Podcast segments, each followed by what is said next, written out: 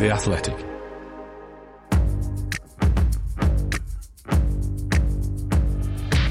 Totally Football Show. Today, biggest cat's outcry since that movie. Chelsea with their Abu Dhabi do. Untruths universally acknowledged. What's it like to have games in hand? Midweek action and a big weekend preview. It's a bumper Totally Football Show in association with Paddy Power.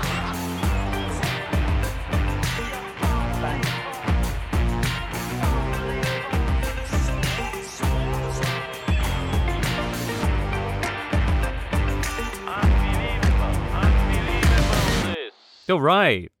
Uh, it's Thursday, 10th of February. You are the listener. We are Duncan Alexander, Lindsay Hooper, and in a rare audio appearance, Nick Miller. Hello. Oh, Yeah, that's what he sounds like. Straight dis- disconcerting, isn't it? The man behind the Totally Football Yearbook and loads of great pieces on The Athletic. What are you writing at the moment, Nick? Uh, I'm writing a piece about uh, footballers' documentaries, particularly these kind of single subject things with a Wayne Rooney documentary out this week. Oh. My central point being, why do these footballers bother doing them? And uh, Okay. yeah, I think it's going out Saturday. Is the answer money? Uh, in an indirect way, yes. They. Uh, it's also kind of ego and trying to, uh, as everyone I spoke to said, control the narrative about their lives and careers. So Love to control the narrative. yeah, yeah. The Rooney video, uh, the second most shared bit of footballer video uh, this week, of course, number one being Kurt Zouma with feline, a flying feline. Uh, yeah. Uh, which I must admit, I, I saw briefly at the time and then, you know, immediately switched off. And I, I went back and watched the whole thing today because I thought we'll probably be talking about this after he played for West Ham on Tuesday. It, it, it is extraordinary. Um, any thoughts on the, I mean, beyond what he did, but the big controversy after West Ham's game against Watford was the fact that he started. I think it was a delayed reaction. I think we got there in the end. The cats have been taken away, which I think is what most people wanted to see first. Um, there has been a hefty fine, um, huge fine, isn't it? Two hundred and fifty thousand pounds. Yeah. Um, He's lost a sponsorship. One of West Ham's sponsors has also uh, withdrawn, the, uh, has ended their uh, relationship over this as well. It ju- I mean, and it is, I think, it's the right kind of action to be taken, but it. I don't think David Moyes' uh, comments after the game helped many people with the fact that Kurt Zouma just started as if nothing had happened. Am I overreacting here? I don't think so. I mean, and he could have. It could have just been all been avoided if he'd have not played Zouma against one of the worst teams in the Premier League. So even his football decision defence didn't hold up massively. Um, He could have, even if you just look at it from a fairly cynical PR point of view, he could have saved everyone a lot of trouble and potentially money by the by the sounds of the sponsors dropping out. If you know he'd have uh, just kind of done the right thing. Moyes, uh, Moyes, of course, earlier on in the season uh, defended people uh, who are sceptical about the COVID vaccine on the basis of diversity as well. So he's building up a quite a portfolio. Hmm. I, I can't understand the football statement from Moyes that it, it was a club matter and that he had to deal with matters on the pitch. Because of course it's a football matter. You know, even when you're safeguarding players in other circumstances, when there is public anger, and there was probably anger as well from a lot of people playing on the pitch as well. Um, I mean, we heard some of the chants, didn't we, from Watford fans when he went down and had a little bit of a kick. You know, that's how the cat feels.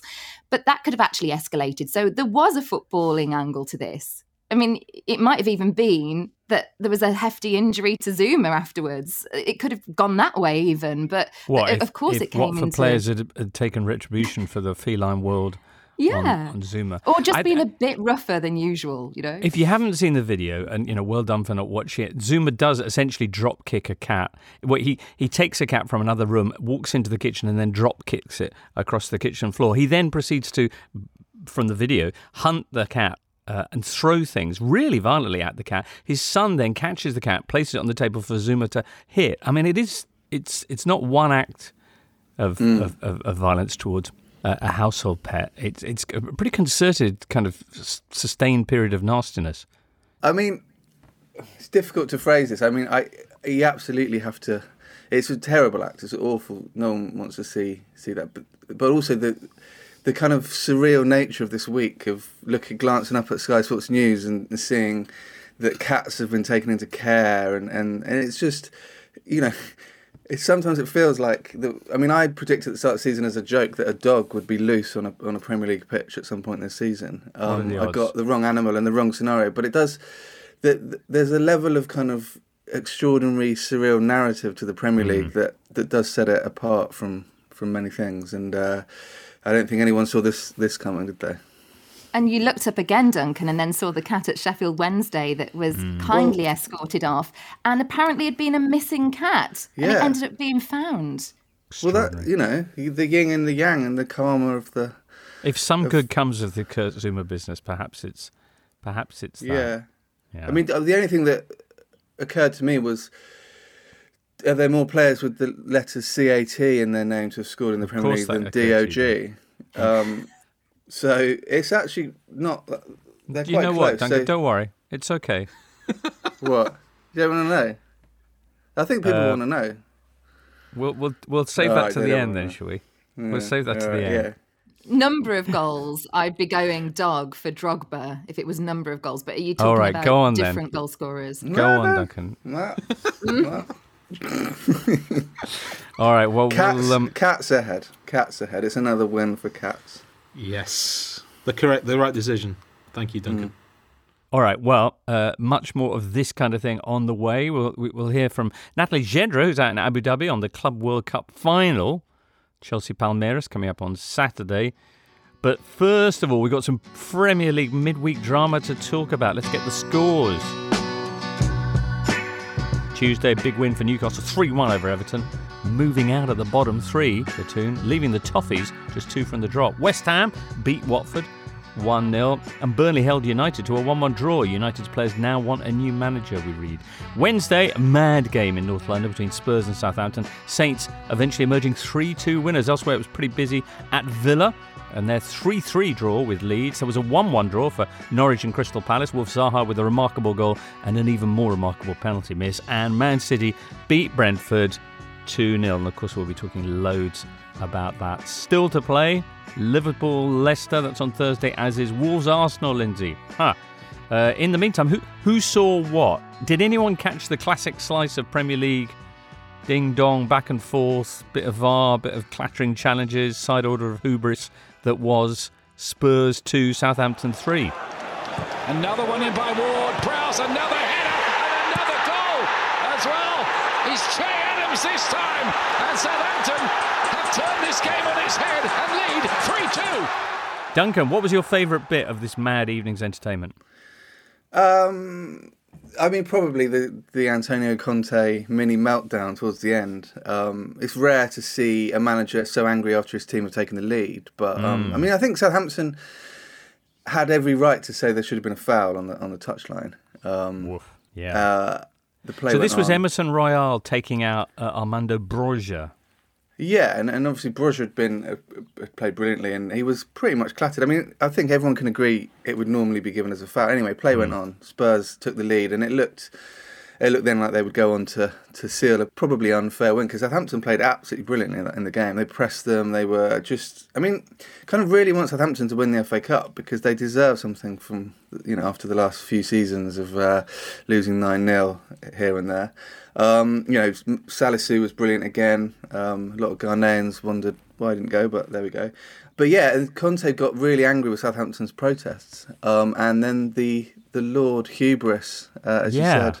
If you're, if is it possibly the most hubris inviting thing you could do? Shush the opposition when you take the lead when you're a Spurs manager.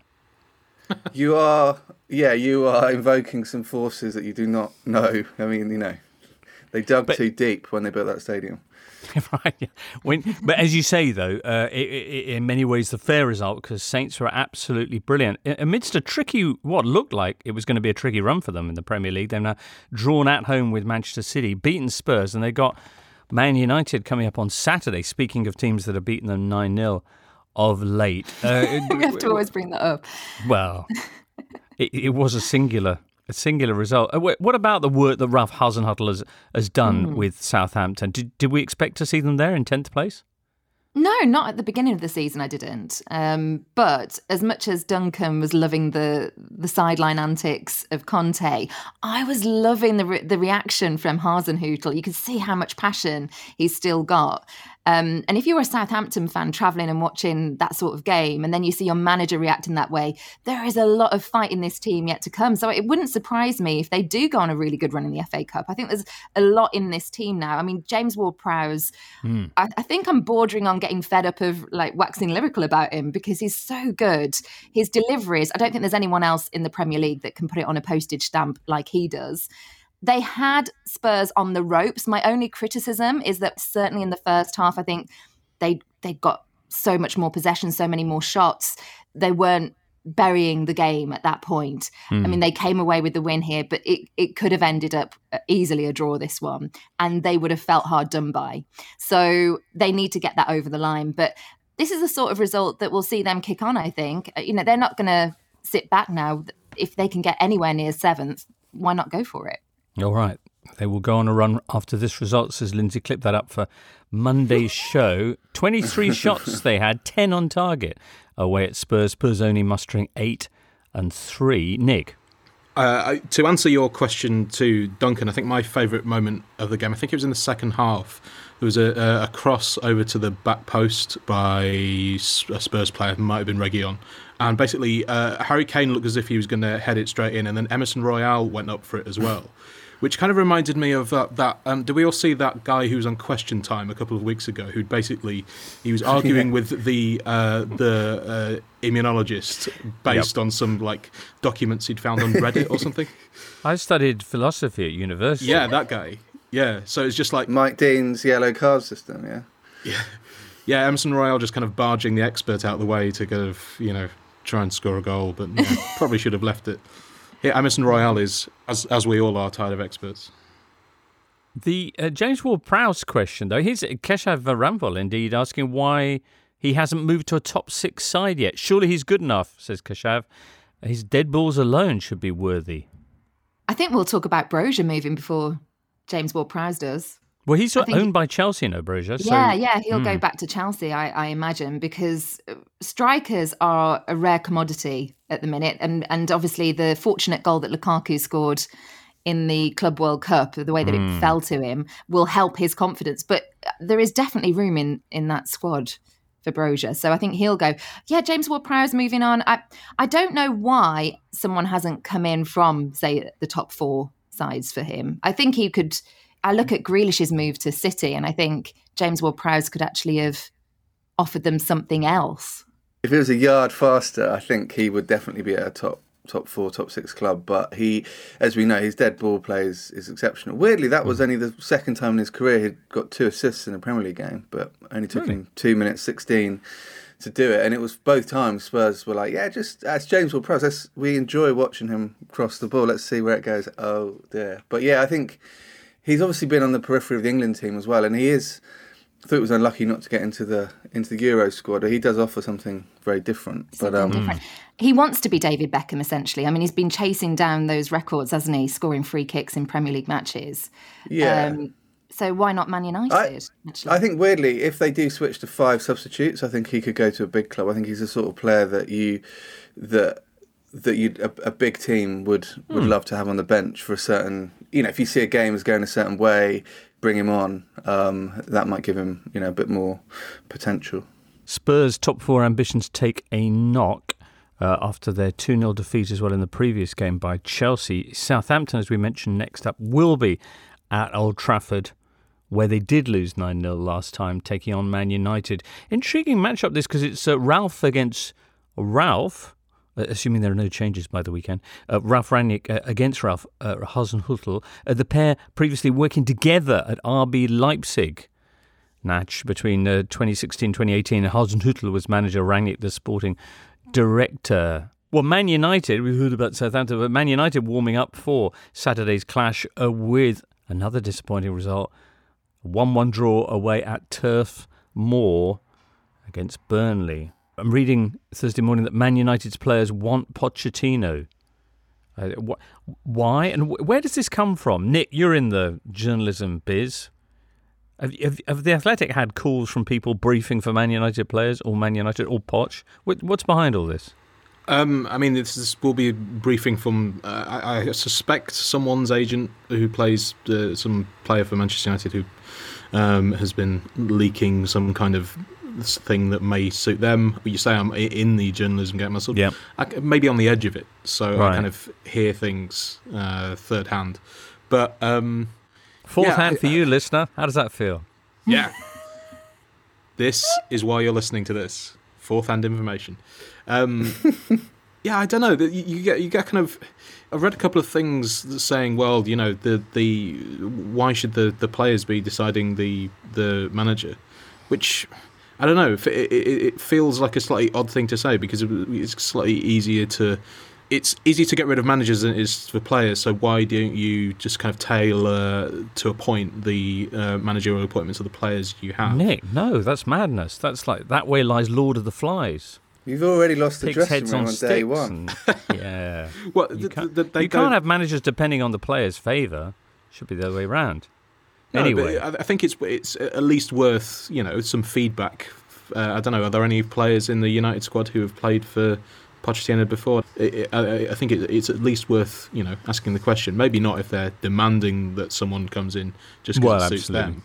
Yeah, uh, Burnley fans, and they are legion, uh, are demanding that we talk about about Sean Dyche's great work at Turf Moor. Wouldn't it be great actually to see Sean Dyche take over at Old Trafford? In the meantime, he's fighting this rearguard campaign with Burnley, who pick up a point thanks to Jay Rodriguez' equaliser after some phenomenal work by that Wout Weghorst, eh?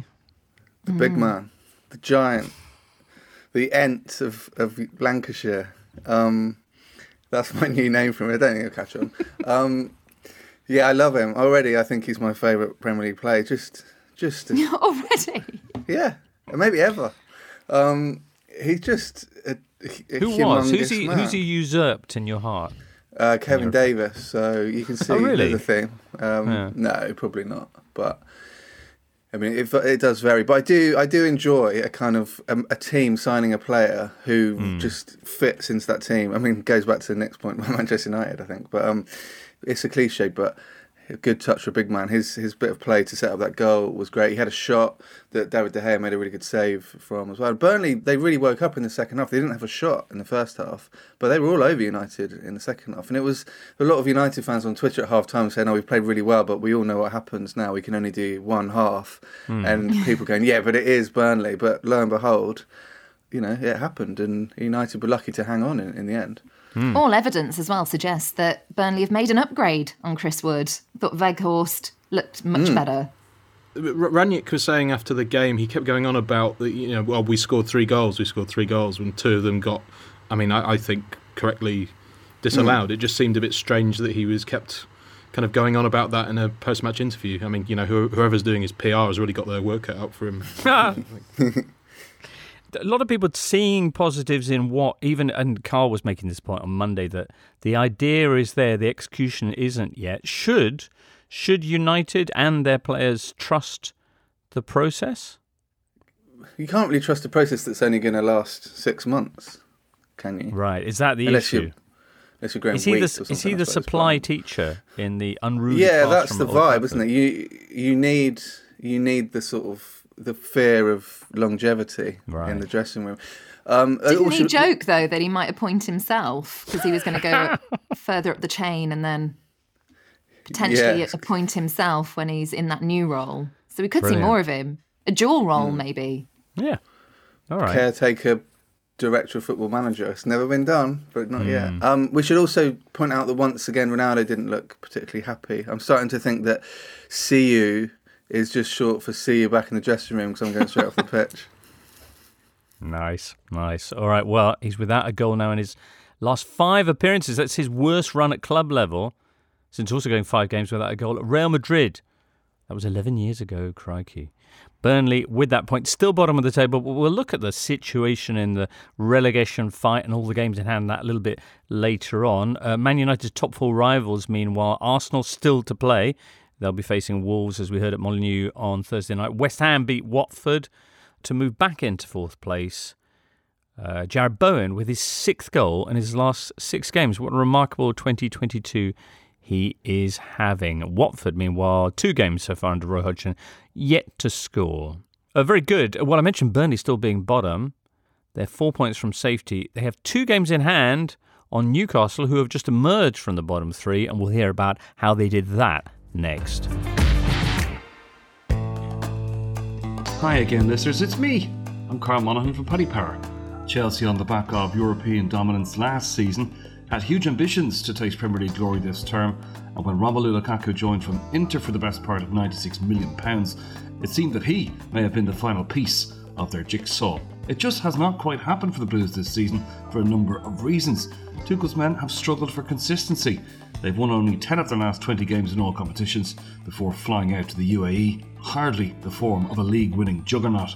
It's fair to say that Lukaku, so far at least, has failed to justify his massive price tag with just 10 goals in all competitions to date. Of course, he got the decisive goal the other night for Chelsea. But Chelsea, under the Germans' reign, are an opportunistic bunch, as we saw last season's smashing ground win in the Champions League. And more opportunity presents itself this week, as the Blues have a great chance to be crowned FIFA Club World Cup champions, and all they have to do is beat Palmeiras in the Club World Cup final. The Brazilians meet Chelsea after disposing of the African champions Al Ahly of Egypt in their semi final on Tuesday. A second half strike from one Dudu settled the contest. On Wednesday, Chelsea avoided stepping in Dudu themselves when they booked their place in the final after seeing off the Asian champions Al Hilal in their semi final. The Paddy Power traders don't fear the Brazilians. They make Chelsea 3 to 10 to win the competition. Palmeiras are 11 to 5. And then in the match betting, folks, Chelsea are odds on at 13 20 to win the match. The draw is 27 to 10, and Palmeiras are 15 to 4. You can find out these odds and more at paddypower.com or indeed the Paddy Power app. Prices are accurate at the time of recording. It's over 18s. T's and C's apply. BeGambleAware.org. And remember, take time to think. This is the Totally Football Show, part of the Athletic Podcast Network. The Athletic is the only place you can read articles by Daniel Taylor, Amy Lawrence, Phil Hay, James Pearce, Ollie Kay, and the very best football writers around. Producer Charlie's just been on to say that the one Man United player who's previously featured under Pochettino is Luke Shaw, who did it at Southampton, of course. Hmm. Don't know what that means. Ooh, Totally Football League shows out today, Thursday, with Matt Davis Adams. Among the many talking points, Derby getting to just four points now from safety, and Fulham continuing their extraordinary title bid. They beat Millwall 3 0, a brace for Alexander Mitrovic, which takes his tally to 30 league goals this season. And it's still only February. Duncan, hit us with a stat. Um, no one has hit 50 in the second tier um, since George Camsell got 59 back in the 20s. Is that a So- true fact? That is a true fact. He Cheapers. he George Camsell famously obviously did 59. Probably went. I'm a bit disappointed it wasn't around number 60, but at least that record's going to last for a long time. And then the following season, Dixie Dean got 60. So um, wow, poor old George Camsell. But yeah, I mean, I think if if Mitrovic can get to 50, um, Yeah. which isn't on the current rate is about 49, 48, 49 ish, so it's doable. Then that would be some achievement. He's currently, as per your Twitter feed, ahead of Brentford and Millwall for league goals this season, and only one behind Palace. Extraordinary. But has he found his level? I don't know, Lindsay. Maybe they'll have a view on that on the Football League show. Maybe. The Offside Rule is also out now, uh, with an eye on Chelsea Arsenal, which is coming up, Lindsay. Mark this one in your diary. Uh, Friday night. uh, yeah, I better mark it in my diary. I've, I've got Yeah. to be there. You're going to be hosting coverage, no, for Sky Sports? Yes, I will. I will be in the studio for this one. Mm. Um, everyone's talking about it as a title decider. I'm not sure if that's a bit strong because we've had some shock results this season. So we've seen Arsenal lose to Birmingham, we've seen Chelsea lose to Reading. Those results are there. They could happen at some point. So I don't think it's a decider, but I think it's a, a momentum shifter. Is that how you describe it? If That's Chelsea exactly, win, Yeah. yeah, then Mm. It suddenly becomes them that are in the hot seat. For any listener who uh, maybe doesn't follow WSL as assiduously as you do, why would you tell them to tune into this on Friday night? oh, it's going to be the game of the season. And I mean, I, I won't even hold back to say that it's probably going to go a long way to telling us who will win. Right. Um, there obviously are quite a few fixtures left after this one, but when first versus second, two points in it, Chelsea can leapfrog Arsenal. Chelsea proving as well in recent seasons that they know how to win and they can win ugly sometimes. Um, tactical um, matchup as well between Jonas Eidevall and Emma Hayes. Yeah, it's got everything. You've got Sam Kerr as well back, um, Mm. and she's been fantastic uh, for Chelsea this season. You could see Fran Kirby coming. I think actually the front three for both sides could be really interesting. So we could uh, hopefully get a few goals in it. All right. Well, the, the, the last meeting back at the Emirates was pretty special. A five goal thriller there. Uh, let's see what Friday holds. Uh, back to the Premier League. Uh, Tuesday night in Newcastle. Newcastle 3 1 winners over Everton. Looks like that January window might just have saved the Magpies' bacon after all. New signing Kieran Trippier with the standout performance alongside perhaps Allan Saint-Maximin. Yeah, I mean, it's the, when Newcastle signed Trippier, it was I think there was a, a bit of kind of I don't know doubt why they were spending so much money on um, a, a right back in his thirties, about you know, whether that will have a particularly significant impact on their form. But obviously, they basically signed a whole new defence and. As we saw, Trippier's free kicks and crossing ability, when you've got someone like uh, Chris Wood in the middle as well, was a huge difference in, in this game, and we've seen, I think, will be for the for the rest of the season. Yeah, and also you, you're kind of signing an attitude, like a professionalism that I think that that Newcastle defence pretty much hasn't had for a while. And you saw it in that game. He was, as you say, Nick, outstanding going forward, but really good at the back, very organisational. He was defending his teammates when there were fouls. He was talking to the referee. He was passing on instructions. It's it's that sort of almost intangible level of quality that that you get if you've played for you know big teams. You've played for Atletico Madrid in the latter stages of the Champions League, etc. So, yeah, it did seem a bit, as you say, a lot of money for a right back in his thirties. But I think it could be one of the if he stays fit. He did look slightly injured at the end of the match, but it could be one of the the key building blocks for Newcastle. Saint-Maximin as well. I mean, obviously, he was obviously brilliant in this game, and when he plays like that, you do you do get this sort of Ward Prowse question of why he isn't playing for someone a bit better. But as a neutral, I think he's kind of in the perfect place because if he played for a top six team, then there'd be so much more attention on him that you would see everyone picking out his, you know, fairly relatively considerable flaws as well. So it's just a bit nicer to have him uh, in a team like that, but maybe don't get as much attention. Uh, and when uh, when he does get that attention, uh, it's to watch the highlight reels of, of games like Tuesday night when he just looks absolutely sensational. He did. And every time I watch Newcastle, he's head and shoulders their best player. I mean, we're talking about Trippier, but I, I think Saint-Maximin edged it on this one. He is unplayable at times. I think there are there are lots of Premier League opposition players that would name him in their top three of not wanting to come up against them. Now Adama Traore's gone as well. He's definitely in the top three. Mm. You say head and shoulders, but his head and shoulders are magnificent, comfortably the best best hair in in the Premier League, and uh, well, yeah, so much fun to watch. It's nice that he's not gone to one of the bigger sides. Nice to have players like that around the rest of the division. Hugely entertaining game. This uh, starting off with back-to-back own goals to get things underway. Uh, Jamal Lascelles diverting a Mason Holgate effort into his own net, and then what felt like about three seconds later, the the two players inverting at the other end. Yeah, it's the it's the shortest gap between two own goals in Premier League history, and uh, it's the first time that they've inversed like that as well. So Mm. it it was it was just a glitch. Occasionally, you know, there's a glitch in the game, and, and you see some of the code, and there, there it was. But um, it kind of it set up the game really well because it, it, you know, the the first own goal came from a ridiculously stupid Jonjo Shelvey uh, tackle on the right wing. You know, which you can coach some things out of players, but you can't coach that out of Shelby, I guess. But um, but yeah, it was a really kind of. It reminded me of a game from the 1990s. Actually, it had a sort of kind of ebb and flow. The atmosphere at St James's Park obviously was was very good, and and you could see that both teams knew that it was a huge match for the rest of the season. Frank Lampard hadn't quite grasped that you don't play Jordan Pickford away at Newcastle. Um, that was the first time Pickford had played in this fixture since 2019 With Southgate watching. yeah, he did all right relatively. Um, and Everton are they're one point ahead of Newcastle now, and I know they've got a, a game in hand over them and a few others, but they're in quite a lot of trouble. That was Lampard's sixth defeat in his ni- last nine Premier League games, obviously including the, the end at Chelsea. and yeah, I think it's going to be an you know an interesting few months. Uh, a couple of other fun things about that game: Newcastle in their matchday squad having not only the tallest player in the Premier League, Dan Burn, six foot seven, but also the shortest player in the Premier League, Ryan Fraser, five foot four, who of course got the second goal, giving the Magpies the lead, and of course it was Trippier with the free kick, which was his first goal since August 2018. I'm stunned by that bit of information. Uh, who made it three one. Everton have been in the top flight since 1954. Duncan, are you saying that they're actually going to go down?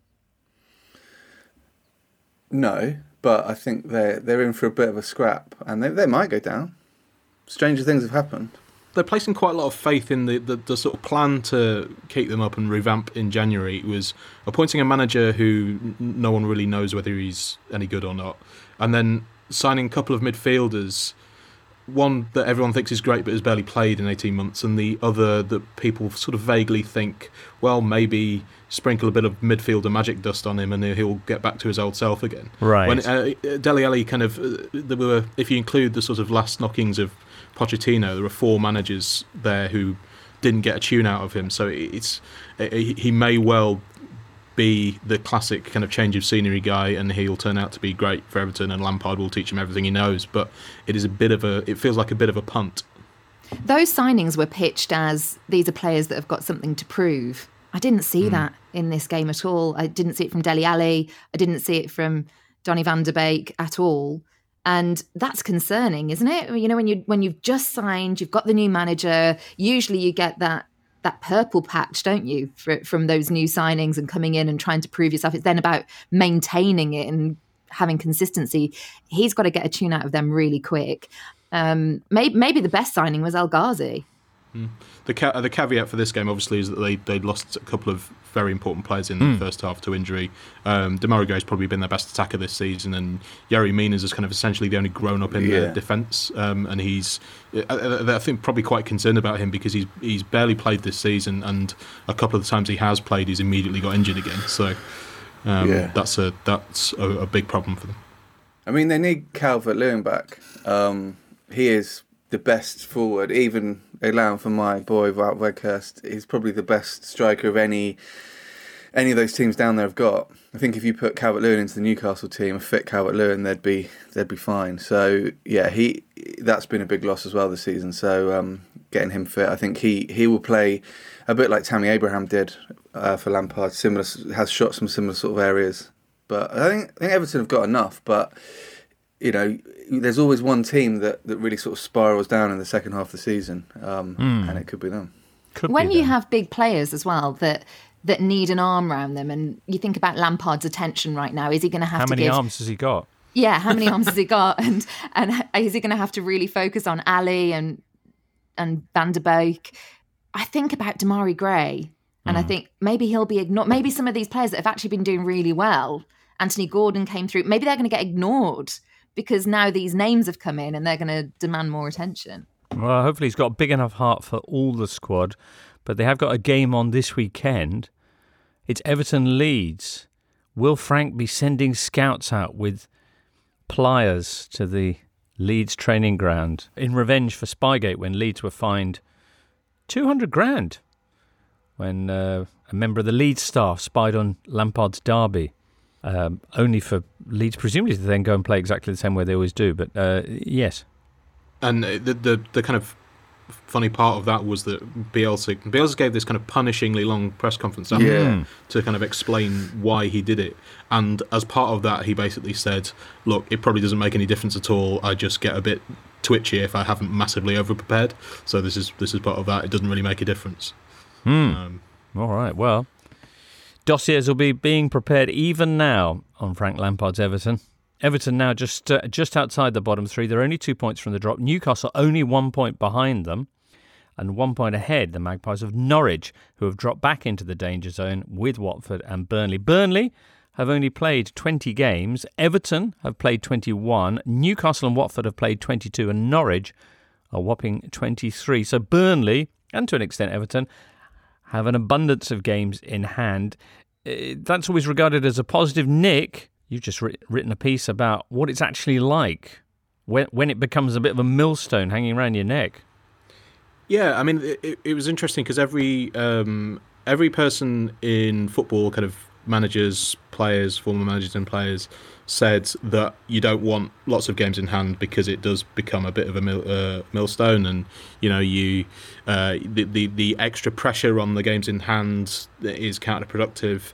Um, but then with actually with a, a huge assist from Duncan Alexander uh, on this. Hello. Um, uh, looking at the previous examples of teams that have a lot have had a lot of games in hand in the Premier League, uh, almost all of them improved after the point where they had lots of games in hand. Uh, and no one's. Uh, I think the the the low the, the most anyone dropped in terms of league position was one place, um, and this was about twelve or thirteen teams. So, um, anecdotal evidence says a bad says a bad thing. Uh, kind of actual evidence suggests that uh, it's uh, positive. There you go. Duncan Alexander is not just there for how many teams have the letters to cat in them. It was players, not teams. Prim- Come on. Primarily, though, prim- the, the, the, the Primarily useful, cat and dog. the, the useful statistical stuff is, uh, um, you know, is very much a side project of his. The, the cat Right. stuff is what is the real content. Yeah. Drives him. That's the passion. Precisely. We all enjoy the sport we call the beautiful game. But since I've retired, I've discovered an ugly, even darker side to the sport we love. Join me as Jamie Redknapp investigates. Thanks, Jamie. We'll take it from here. Join Jamie Redknapp for Jamie Investigates, the football mockumentary series. Watch on Paddy Power's Twitter. This week, Jamie investigates people who still call the Premier League the Premiership. Do you know the truth? Paddy Power. 18 plus begambleaware.org. Looking for an assist with your credit card but can't get a hold of anyone? Luckily, with 24 7 US based live customer service from Discover, everyone has the option to talk to a real person anytime, day or night. Yep, you heard that right. You can talk to a real human in customer service at any time. Sounds like a real game changer if you ask us. Make the right call and get the service you deserve with Discover. Limitations apply. See terms at discover.com/slash credit card. On Apple Podcasts, Spotify, Smart Speaker, and now ad free on The Athletic, this is the Totally Football Show with James Richardson. We've just been talking about Leeds. What a game that was at Villa Park. sensational. It was one of the best fun games I've I've watched in in some time. I mean, Villa were Leeds started brilliantly, then Villa were uh, incredible for about 20, 25 minutes. Um, Jacob Ramsey was uh, scored two goals. You kind of when they signed uh, Coutinho, you, I, I they're, they're different players, but I kind of thought well, you, you sort of worried that Ramsey was going to kind of get forced out of the team a little bit, which would have been a, a huge shame. But they seem to be dovetailing beautifully at the moment. Um, obviously, Coutinho's pass for Ramsey's first goal, I think it was. Or was it both goals Yeah. he, he assisted? It's just yeah, like, both. Yeah. Yeah, But the first one, pass, mate, yeah. the pass for the first one was a, was absolutely sensational, um, and a couple of kind of uh, very different but equally sensational and, and composed uh, finishes. Villa then kind of dropped off quite a lot in the second half. Um, Ezri Konsa got sent off. Um, and uh, Leeds kind of did their thing and got back. I particularly enjoyed Dan James's. Uh, I think it was the uh, Leeds' second goal. Um, he went up for a header with um, with Mings and Konsa. Mings he he started out directly in line with the ball. Mings knocked him out of the way, and then Konsa then knocked him back into the way, and the ball then hit his head and went in. It was a, it's a glorious kind of human pinball that that eventually resulted in a goal for Leeds. It's like a toddler on a trampoline with two eight-year-olds just getting bashed back and forth. Yeah. Yeah. Mm. Crikey, that's quite an image. Uh, Dan James with a fabulous brace in that game, which was a real boost for a player whose end product has uh, generally been brought into question. Uh, Philippe Coutinho now with as many Premier League assists this season as Jack Grealish. Yes, and Dan James with as many Premier League away goals this season as Cristiano Ronaldo, which, given the the transfer dealings at the end of August at Old Trafford, uh, might make you think. Clap the fans as well at the end. So A pointed message to his former teammate. Mm. Uh, also, this midweek, Man City had a 2 0 win over Brentford.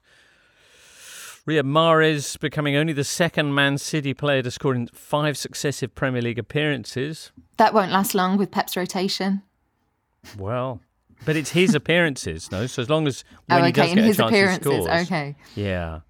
Uh, but anyway, uh, well, there you go. That's a nice stat What if for him. Pep plays the first existential formation in football history? So he's he scores, but he's not actually there. Then it'll shatter that stat. Okay. And facing Man City next are Norwich, who had a 1 1 draw with Crystal Palace. Uh, a 1 1 draw in which they took the lead after, what, Duncan? 38 seconds through Teemu Pukki? Yeah, fastest goal this season in the Premier League. Is that right? Is that right? And then uh, Wilfried Zaha had, well, a worldie, Mm. and then one of the worst Premier League penalties ever. Yeah, he sort of slipped and kicked the ball into his ankle, and yeah, it was. It's a sort of penalty that you'd get a retake if you were a kid, but this is the Premier League, so I'm afraid not. It reminded fans of kind of 90s uh, blooper videos may remember Peter Devine, um, the guy Mm. who uh, basically tripped over before taking the penalty and um, Right. scuffed it in a sort of similar manner. Was it captioned Divine Comedy? I hope it was. Uh, Many, I think in many places. I do, for, Yeah. for, a, for an article, there's the strange Yeah. places that to articles- err is human, to foul up a penalty is divine. Did they do that one as well? I, I I mean, maybe we should reboot this just so we can use those.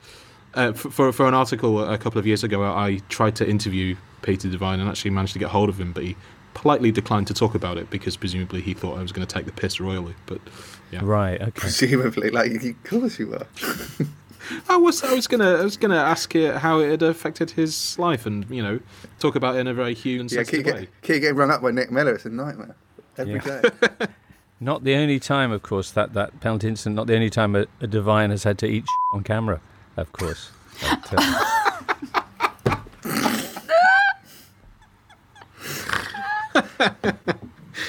Ah, anyway, How long have you been sat on that one? How long? so Nor- Norwich, Norwich taking on Man City, uh, who they actually beat. Do you remember this? Uh, last time Man City went to Carrow Road, it was admittedly pre-pandemic, in far off pre-pandemic time, September 2019. But that was their last visit to Carrow Road, and Norwich beat them. Fabulous. All right. Uh, do you want to have a quick run through what's coming up this weekend? Yeah, here we go. Man United up against Southampton. That's the early game on on Saturday. Then you got Norwich, Man City in the evening between those two. Everton, Leeds, Watford, Brighton, and Brentford Palace. Sunday, there's Burnley, Liverpool, Newcastle, Aston Villa, Spurs, Wolves, Lindsay, and Leicester, West Ham, Foxes v Hammers, which sounds like an entry from Kurt Zouma's diary. It's actually a Premier League match. The reverse fixture, which saw Michael Antonio celebrate with a cardboard cutout of himself. Do you remember that? That also seems like I was there for that ago. one. Oh, you, Oh, and, and I saw the setup beforehand. So when they came out to warm up, he came over to where the bench was. I didn't know it was a cardboard cutout, cutout but I knew something was down there because he gestured. Oh, I might need that, and I, and I was like, "There's something going on here." Um, but yeah, the the whole dirty dancing, and then he got the film wrong, didn't he? Yeah, did. Bless. Save the last dance. You know, remember the little the lift from the end. Save the last dance. Uh, anyway, now Leicester have only won three of their last 11 games in all competitions. They've also got a terrible record against West Ham. Uh, they're going to be taking on Liverpool Thursday night, though, so maybe their run of results uh, has improved at Anfield by the time you hear this, listener. I don't know. So on the offside rule this week, we've actually dissected what has gone wrong at Leicester. Hmm. Um, whether Brendan Rodgers is to blame because apparently he's now number one for the chop next in the managerial sackings, um, according to the bookies. So you look at the job that he's done. Um, I wondered, and I'm sure Duncan's the one to refer this to, but if there is any correlation between the head of recruitment changes. That was something that I looked back on. I saw that Steve Walsh obviously left the club having assembled that title winning team. Um, and then 2019, Lee Congerton came in at the club. And it feels like a lot of the purchases, they aren't players, are they, that that they've bought in from abroad. They used to have some really good links with France, as we know, and then develop these players and then they go off to be these great assets. They haven't done that for a while. Is it the recruitment? Yeah, recruitment. Recruitment's a strange one. It's, it, although you can get even within a, a, single person, they can have a couple of seasons of really good recruitment. You know, like Steve Walsh left Leicester to go to Everton, and they kind of went, "Well, we're set now because he made Leicester title winners." But it doesn't necessarily work like that. So, yeah, maybe. I mean, there's also been a flurry of um, physio changes recently, hasn't there? It's like quite. I like the idea of a transfer market for physios. Like they issue a "come and heal me" play or something. But um, but um, yeah, I know Leicester. Did they lose theirs to Palace or, or something? So who knows? I'm not sure. Lindsay, Spurs taking on Wolves two o'clock on Sunday. No Adama Traore. What's no, the but he won't be. He won't be on the other side either, James. Ah, yeah, that's true. Crikey, he could have been right. Yeah, He could have been. I wouldn't have liked that. no, but uh, are you sad to see him go? Has the magic gone for you a bit? The magic had started to wane a little. I mean, by the time he actually left, he'd Hmm. started looking like he was going to score goals again. And you also saw how much it meant to him and the rest of the team and how much the club just really loved him. But I think I was at the ebb in my in my love for him whereby I was ready for if he was going to go then, go and go to Barcelona. Absolutely don't want to see him playing against us in any other Premier League team. Hmm. Um, that wouldn't have been nice. So I, I can cope with it. Okay, I think well, he, he is eternally going to be that player that you think has all of this promise and slightly underdelivers. And I, I wonder whether he'll ever be on par with those two. Because if it does, it will be electric. Okay, oiled up and glistening. What a magnificent sight he was. electric and glossy. Yes. yeah. Oh, I'm not sure what that means, so I'm just going to move on. Duncan, um, you said that Wout Weghorst now your favourite player. I'm going to ask Lindsay and Nick, in much the same way that there are actors who you'll go, oh, I will watch that film because they're in it. Which footballers will make you give a game your attention? Or, like, name one. Who's your favourite? I mean, we, we we talked about him earlier, but Saint-Maximin. Sam is, Maximan. Yeah, I was just um, think I was thinking Saint-Maximin's one. a, a classic neutrals favourite. And Is uh, there another you- one? Kevin De Bruyne. Yeah. I, yeah, I love watching Kevin De Bruyne. The way that he just sprays those balls around, love it. And also, he he has a really good shot on him. Yeah, no, he does. I mean, uh, technically, just Cedric Soares for me. Cedric Soares. Right. Yeah. Why, Duncan? Just honest, box to box for a fullback. Okay. I was going to say also Bukayo Saka is um, very entertaining. Yeah. Someone I think dur- dur- during the Euros, someone described him as the concept of fun playing football, which um, I quite Ah. enjoyed. Well, well, Smith lovely. Rowe as well. I, I really Yeah. like watching Smith Rowe. Hmm. Moutinho for me though from Wolves. Crikey, we're getting quite a lot of players. huh? Anyway, yeah, there you go. Uh, Spurs playing Wolves. Are Wolves going to win that one, Lindsay? Yeah, is that Tottenham Hotspur Stadium? I mean, looking at what Saints did, you'd hope. But I, I actually think we're short in attack at the moment. So it's one of those where if Tottenham, as they did against Saints, scored two, I don't think Wolves can score three right, Right. now. So I'd take a draw. Wolves are at Tottenham. Chelsea, meanwhile, will be playing at the Emirates. The actual Emirates. Hey. In the Club World Cup final, in a lovely bumper final part, we'll be getting the latest from Natalie Gedra on the ground in Abu Dhabi and more. This episode is supported by FX's Welcome to Wrexham. Celebrity owners Rob McElhenney and Ryan Reynolds' small town Welsh football club has finally been promoted into League Two after 15 seasons in the National League. Dedicated staff and supporters celebrate the team's return to glory while bracing for the newfound challenges that come with being in a higher league. Will Wrexham AFC stand up to the challenge and rise again into League One? FX's Welcome to Wrexham, all new Thursdays on FX, stream on Hulu. This episode is brought to you by Michelob Ultra, the official beer sponsor of the NBA. Want to get closer to the game than ever before? Michelob Ultra Courtside is giving fans the chance to win exclusive NBA prizes and experiences like official gear, courtside seats to an NBA game, and more. Head over to michelobultra.com slash courtside to learn more. You're listening to the Totally Football Show in association with Paddy Power. And with Paddy Power, if something doesn't go quite according to plan, you can get your money back as a free bet if one leg of your bet builder lets you down. And that's got to be good news for all you Man United fans out there, eh? Pre-match bet builders only. Get your stake back as a free bet. Minimum four plus legs. Max free bet £10. Excludes enhanced match odds. T's and C's apply. It's over 18s only. And please gamble responsibly. It's the 10th of February, listener. Still, I know it's been going on for a while, this podcast, but uh, on this day, 10th of February 1996, Brian Laws threw chicken wings at Ivano Bonetti. That very same day, quietly, Faustino Asprilla made his Newcastle debut, coming off the bench in the Tyne Tees derby against Boro and setting up the equaliser. Asprilla. Ferdinand in the middle, so is Watson. Good skill. Here's Watson! What an entry into the Premiership. Newcastle went on to win 2 1. A great start, but it is a truth universally acknowledged that Asprilla was the extra egg that ruined the pudding that Kevin Keegan was making. And Newcastle had been nine points clear at the top of the table when Asprilla joined. They didn't win the title, and it's all his fault. Duncan, is that fair? It's not fair, really. I mean, unless he was employed as, as Darren Peacock's defensive coach, which I'm not sure he was, I don't think you can blame him. I mean, if you look at assists from when he joined in Right. February to the end of the season, he assisted two more goals than any other player in the Premier League in, in that time span. So he did essentially what he was supposed to do. They just kept on conceding, um, and that's down to Keegan and his coaching staff. I would, I would say, um, yeah. Mm. Well, you're probably not wrong. Are there any other commonly held footballing truths that you'd like to shatter while while we're here?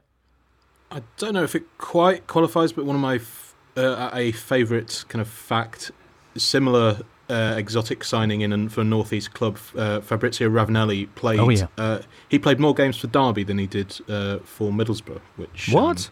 um, yeah, yeah. I couldn't tell you about a single game he played for Derby, but he played more of them for them. Wow, Mm. that's a turn up, hey? Mm. Yeah, I mean, if you score a hat trick on your debut for Middlesbrough, that you know, people just It's lodge stick that. in your mind, isn't it? Yeah. Yeah, I think the 1990s was a fertile time for for these things getting lodged in people's heads, and then they kind of stuck there. So, for years, people used to say you need 40 points to stay up in the Premier League, which for a couple of seasons in the in the 90s you did. It's it's around 36 now. We'll, we'll pretty much guarantee you. Yeah, But- the last five seasons, 37 has kept you up, hasn't it? Yeah, but to be fair, I think I've heard that less in the last few years. I think that one is slowly fading from from popular imagination. But the, these things do sort of, you know, Michael Owen, a twenty goal a season striker, never scored more than nineteen in a Premier League season. So, you know, people imagine stuff, and it's not true. Yeah, a lot of food for thought there. Magnificent, thank you. Uh, we've got Natalie Gedra on the line from Abu Dhabi to tell us all about the Club World Cup. Of course, Chelsea are bidding to become only the third Premier League side to win the greatest, most prestigious title in club football. Uh, they're going to be up against Palmeiras on Saturday. And may I just mention that you can watch this? It's at 4:30, but you can watch it even though there's that blackout. You can watch this through the blackout because it's in Abu Dhabi. It's not affected for some reason. It's a loophole. Brilliant. So tune into Channel 4 for live football on TV Saturday afternoon. Let's hear a little bit more about Chelsea Palmeiras from Natalie Gedra. Hello, Natalie. Hello, James. Mm, good. How's Abu Dhabi? Very warm and busy because, well, uh, I've been covering for, for Brazilian TV, for ESPN Brazil, and Brazilians go crazy about the Club World Cup, so it's a big coverage here. Absolutely. There seem to be loads of green Palmeiras shirts uh, uh, around in, in, in pictures I've seen. Uh, some Yeah. Chelsea fans as well who were present for Wednesday's semi final clash with Asian Champions League winners Al Hilal out of Saudi Arabia. Uh, di were you able to see this game? Yes, yes, I was there, and I actually got a chance to speak to a few Chelsea fans uh, because there were a lot of uh, foreigners and Indians and Saudis and uh, supporting Chelsea. People from all over the world supporting Chelsea. But I managed to find a few few British ones who who made it to to Abu Dhabi and are following the team. Yeah. All right. What did they make of the performance? Romelu Lukaku with the only goal of the game, uh, his first since January the 8th. But it, uh, seemed to be as much about the chances that he didn't take, that Chelsea didn't take, as anything else. They almost came a cropper for the second time in a week, indeed. Yeah, Kepa had had some work to do uh, on the on the second half. It wasn't the most inspiring performance from Chelsea, definitely against Al Hilal. You can imagine that these teams, when they play uh, clubs like Chelsea, it's a once in a lifetime opportunity. So they they really give it all. And Al Hilal, uh, they won their, their previous match uh, 6 1. They are an organized team. They have a good manager, Leonardo Jardim, uh, who, who managed uh, Monaco when they reached the semifinal in 2017. So they were very organized and they, they really tried to attack Chelsea. And, and Chelsea didn't respond well on second half. Uh, I think they, they looked a bit laggy mm. at times and wasted a few good opportunities, especially on the first half uh, on the final third. Uh, but we had a, a, really good performance from from Kovacic. Uh, Lukaku scored, which is always good uh, in terms of confidence for a striker. And we'll see. But I, I really think um, Chelsea should step up their performance against Palmeiras because uh, with Palmeiras it's going to be a different different scenario. Mm-hmm. Lukaku has now scored two goals in 2022 against Chesterfield and Saudi Arabia's fourth best team, Al Hilal. Uh, okay, so as you say, Palmeiras, a different magnitude of opponent. Uh, Palmeiras, who were 2 0 winners against Al Ahly. End of the road for Al Ahly in the semi final. Uh, with oh, the second goal from Dudu. What a stunner that was. Yeah, yeah, it was it was a great goal. Well, Dudu is is the player who's most identified with with Palmeiras today because he he had two spells on the club and he's been delivering in big moments for a very long time. He knows the club really well and actually Palmeiras has been in this process of of change, of deep change uh, for for a while now. Their manager Abel Ferreira is a, a, Portuguese manager. He's young, he's 43, and he changed absolutely everything in the club. The fans absolutely love him, and he brought that European vision and more professionalism. And Palmeiras is a very organized team due to Abel. So if you ask any fans, oh, who is the main guy in Palmeiras? They're gonna say the manager. They're gonna say Abel Ferreira because he changed the mentality. He changed the way they play. He changed uh, formations and he's getting the best out of uh, players who weren't uh, performing well enough before that. Uh, so Palmeiras, they, they don't have uh, that many stars, if you might say, but mm-hmm. but they but they do they, they, they're very aware of what they need to do and they're very organized and disciplined and they're, they're playing for their lives against chelsea definitely crikey well as you say south american sides feel this competition so much. They haven't actually won it. The, the, European sides have won the last eight finals. In fact, the last time that the South American uh, champion won was in 2012, and oh my word, it was against Chelsea Corinthians. What do you yes. think? Are we going to see Palmeiras wrest back the global crown this Saturday? Well, I, I think it really depends on how how Chelsea can behave because if Chelsea can play at their best, they're going to beat Palmeiras. But uh, if they can't reach that level, I think Palmeiras will be definitely very competitive very competitive. And i, I actually think they, they they may have a chance because they are so focused and because this is so important. Uh, there's an estimate of around 15000 palmeiras fans who made it to abu dhabi. Very long trip. So uh, the atmosphere is going to be all uh, for palmeiras and as as I said, they're very aware of how they they should behave, and they're very disciplined, and they're very focused. This this this is huge for them. So they are playing for their lives, and Abel Ferreira created this this mentality and this focus uh, for their players. And we know how much talent and in in normal conditions Chelsea would beat Palmeiras, but you have all these factors and motivation that that really can play a part in this final, definitely. Crikey. Natalie, amazing. I hope you enjoy the game on, on Saturday and look forward to speaking to you again soon. Thank you, James. Natalie Gedra. Lindsay, I know you saw the game against Al Hilal.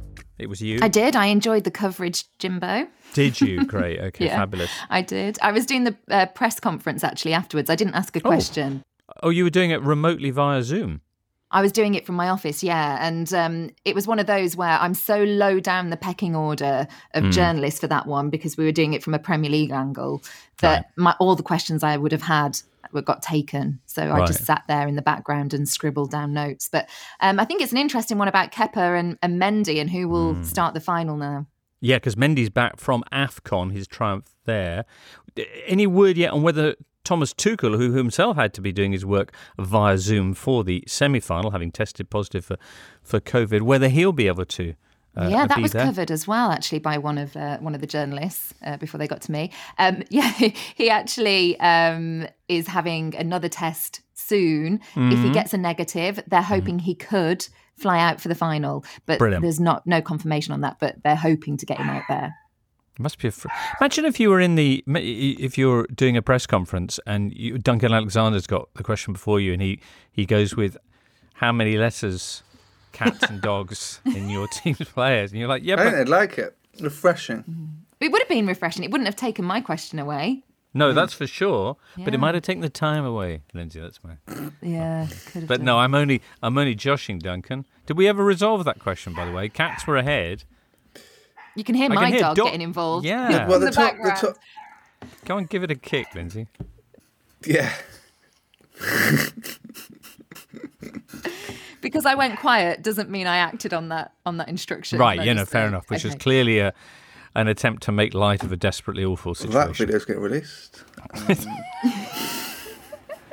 I mean, you're still going on uh, going on the the form this week. You'll still get picked for the next edition of the podcast. So it's, uh, Right, you- yeah. you'll be fine. Yeah. Sorry, Duncan, you were going to say something. I just thought of a re- another really good um, truth that was disproven by data. Oh, yeah? it? A bit late.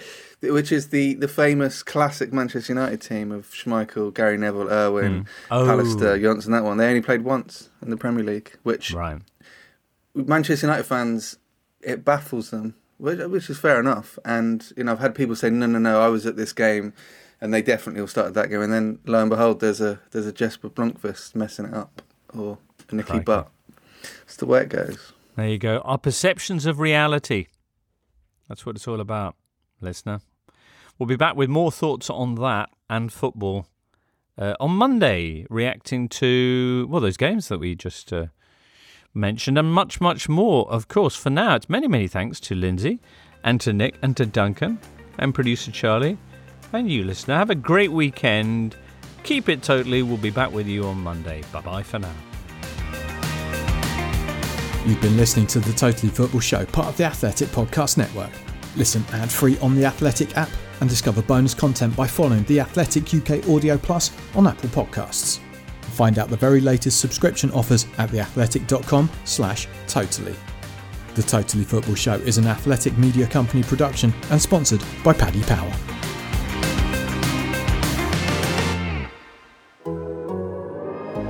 The Athletic.